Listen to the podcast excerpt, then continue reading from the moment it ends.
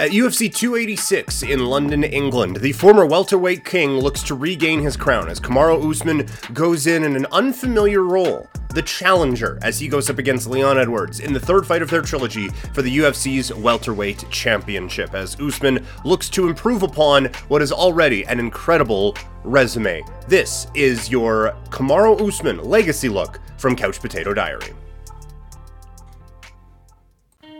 Hi, I'm Kim Carson. And I'm Peter Klein, and this is We Had No Idea, a podcast about world events that you know about, but might have fallen asleep for during history class, or social studies, however you learned history in high school. Each week, we'll do a deep dive into important topics throughout history. So, whether you already know everything or feel like you need a top up on some history, we'll be here for you. Listen to us each week wherever you get your podcasts. Woo!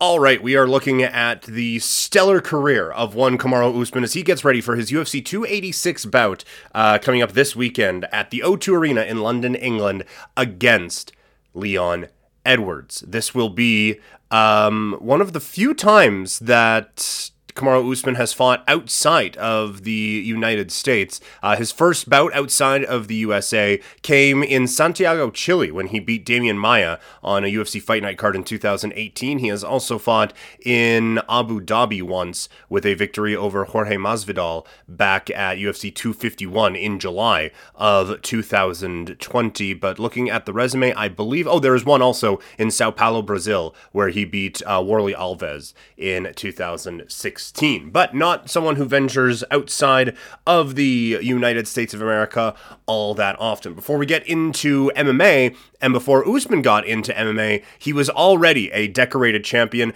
as he was a Division II National Wrestling Champion in 2010, winning gold, 2009, winning silver, 2008, he won bronze.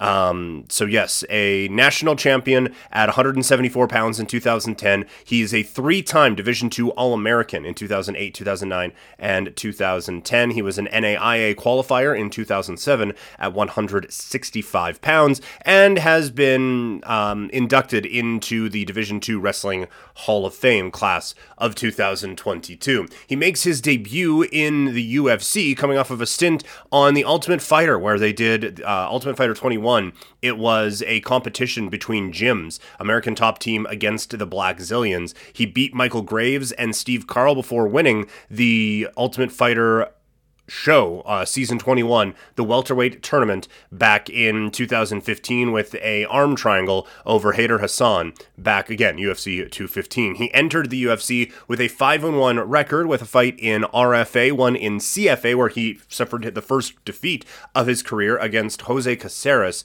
in Coral Gables, Florida at CFA 11. Then VFC 41, he bounces back with a win. Three fights in Legacy before moving on to the Ultimate Fighting Championship.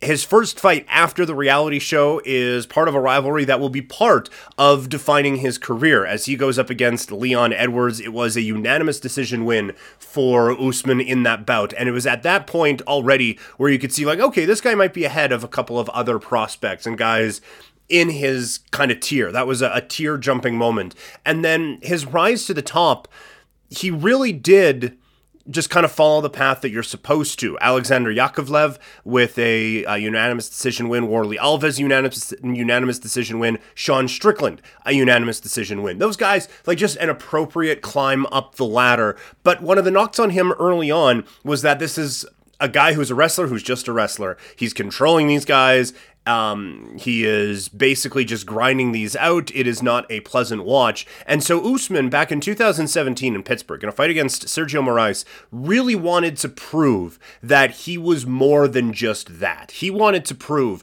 that he could be a complete martial artist, a complete champion, really, who is worthy of moving his way up in the rankings and could be someone that you wanted to see. And so he put it on Sergio Moraes. And that was when I think a lot of the world started to wake up a little bit, whereas, oh, this guy's got more than just the wrestling. He can do it all.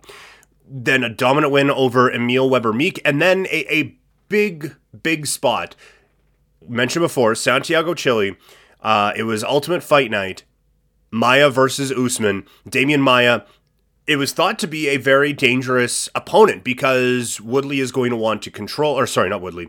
Um, Usman was going to want to control with the wrestling, but Maia is incredibly dangerous when it comes to that world. So this was a, a real test for him, and he was able to pass it with a, a dominant five round unanimous decision win. He then does that again, going up against Rafael Dos Anjos, who was uh, just knocked off as the UFC um, oh no, that's not accurate either. Uh, this was back 2018. Rafael Dos Anjos going into that fight with Kamaru Usman had just lost a fight against Colby Covington for the UFC's interim welterweight championship. Um, he had lost the lightweight title a couple of years earlier, then uh, lost to Tony Ferguson, moves up to welterweight, and three convincing victories with Tarek Saffiedine, Neil Magny, and Robbie Lawler loses to Colby Covington, but this is still someone who, okay, he's not cutting down. He's feeling comfortable at this weight class. What's he going to be? And it was a complete dominance from Kamaru Usman picking up the win in that bout, which makes him the number one contender, moving to UFC 235, where he would fight Tyron Woodley for the UFC's welterweight championship. And this was the big night that he wanted it to be. Kamaru Usman once again controlling this fight with a unanimous decision win in Las Vegas back in 2019 to claim the UFC's welterweight championship. And then an extremely heated rivalry as he goes up against Colby Covington at UFC 245. Uh, this one also in Las Vegas, Nevada for the welterweight championship. And this is where Colby Covington, like th- this was peak Colby Covington, where he was about as hateful as one can be in fight promos, and he was full on with the MAGA stuff and just talking a whole lot of shit. And there was some concern about it because Colby Covington, for all the shit he, that he talked, also a skilled wrestler, also someone who was making some improvements on the feet. And so it was really going to come down to who made the the bigger improvements, I guess. And Kamaru Usman ends up breaking his jaw very fittingly in the fifth round with four uh, at the 410 mark. So with just 50 seconds to go, he knocks out Colby Covington with um, the the win defending the UFC's welterweight championship and really putting a stamp that again, this is someone who can do it all. He can be dangerous with the hands, he can be dangerous with the wrestling, and that this is someone who is kind of destined for all-time greatness. The pandemic hits, we go to Abu Dhabi where he faces Jorge Masvidal, again, someone talking a lot of shit. And it's it's kind of similar to the Anderson Silva run, where Anderson Silva like don't get me wrong, we were all very appreciative of the game that Kamaru Usman had, going up against Rafael Dos Anjos, going up against Tyron Woodley, Demian Maia before that, beating up Sergio Moraes. But there wasn't this like, okay, that this is someone you have to see. Colby Covington and Jorge Masvidal talked a lot of people into those, and coming out of it, Kamaru is a remarkably likable figure because he punches a hole in Colby Covington's face and then he beats up Jorge Masvidal for a unanimous decision win, his second title defense at UFC 251. Moving into February of 2021, back in Vegas, um, Gilbert Burns was the challenger at the time. Uh, there wasn't a real rivalry with this or anything like that, and Kamaru beat him up, knocking him out. And so once again, you're starting to see a bit more of a dynamic approach from Usman. And now, something that is kind of similar to what we see with Leon Edwards in England this weekend. He goes into enemy territory. He goes into Florida to face the BMF champion, Jorge Masvidal, a rematch of their fight, and it is one of the most epic knockouts in the history of the UFC as he full on movie style spins Jorge Masvidal around absolutely annihilating him, picking up the, the victory in the second round to once again defend the UFC's welterweight championship. At this point, um, he is on just an unbelievable roll. He has won 18 fights in a row, um, with a lot of those coming inside the UFC and we'll get to the, the records in a minute. Once again, he gets to face Colby Covington back at UFC 268 in November of 2021 in New York City at Madison Square Garden, and it is once again a fight that he is able to control. It is a close fight, for sure it is a close fight, but Usman is able to come away with the victory. And so you have two marquee rivalries that define the legacy of Kamaru Usman, and he's able to come away with four of the biggest wins of his career. I would say the four biggest wins of his career, save for a fight with Tyron Woodley that got him the welterweight championship In all, it's five successful title defenses. He becomes the first Nigerian born UFC champion. He has the most consecutive wins in the history of the welterweight division in the UFC, second most win- consecutive wins in UFC history, regardless of weight classes. He is also tied for the second most unanimous decision wins in the UFC history. In 2021, it was pretty unanimous. He was the fighter of the year. Combat Press, CBS Sports, Low Kick MMA, Cage Side Press, Yahoo Sports, Bleacher Report, um, ESPN, MMA Fighting, MMA Junkie a lot of places naming this guy the top fighter of 2021 with wins over Gilbert Burns, Jorge Masvidal, and Colby Covington. The last one coming in November helps with the old recency bias thing. But th- this was an all-time run for Kamaru Usman that comes to a screeching halt in Salt Lake City, Utah at UFC 278 with 56 seconds to go in the fight. The commentators talking about how Leon Edwards feels like a trip to the judges' scorecards is enough to be considered a win, and he lands a head kick out of nowhere that completely derails things. It was going to be a record for title defenses. It was going to continue this record streak of wins inside the octagon, and it just doesn't happen for him as Leon Edwards shocks the world with his Matt Serra moment with that knockout. And so, as we go into this fight here, we said on um, on a show earlier this week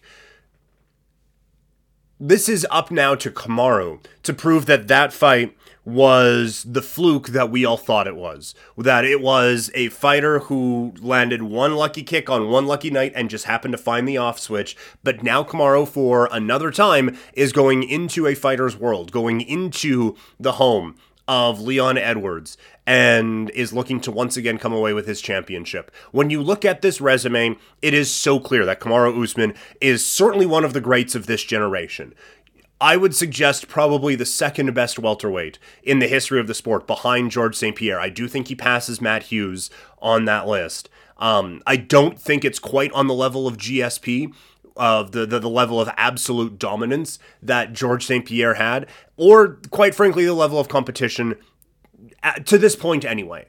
But for Kamaru Usman to get into that conversation for the the best welterweights of all time and get into the conversation for pound for pound one of the greatest fighters we have ever seen in the sport, it is a remarkable run from the humblest of beginnings. Born in Nigeria, uh, his father was a major in the Nigerian army. His mom was a teacher. Um, he has two brothers. Usman's father. Um, became a pharmacist in the United States, brought his family into the country when Usman was eight years old, immigrating to Dallas, Texas. It was a long road to get to this point for Kamaru Usman. He has found a trainer that works with him perfectly with um, Trevor Williams after a stop at Blackzilians for a long time. Trevor Wittman has found another level to Kamaru Usman's game, but now they need to find another one. How do you handle such a high profile loss. It's the first time he's coming off of a loss since 2013.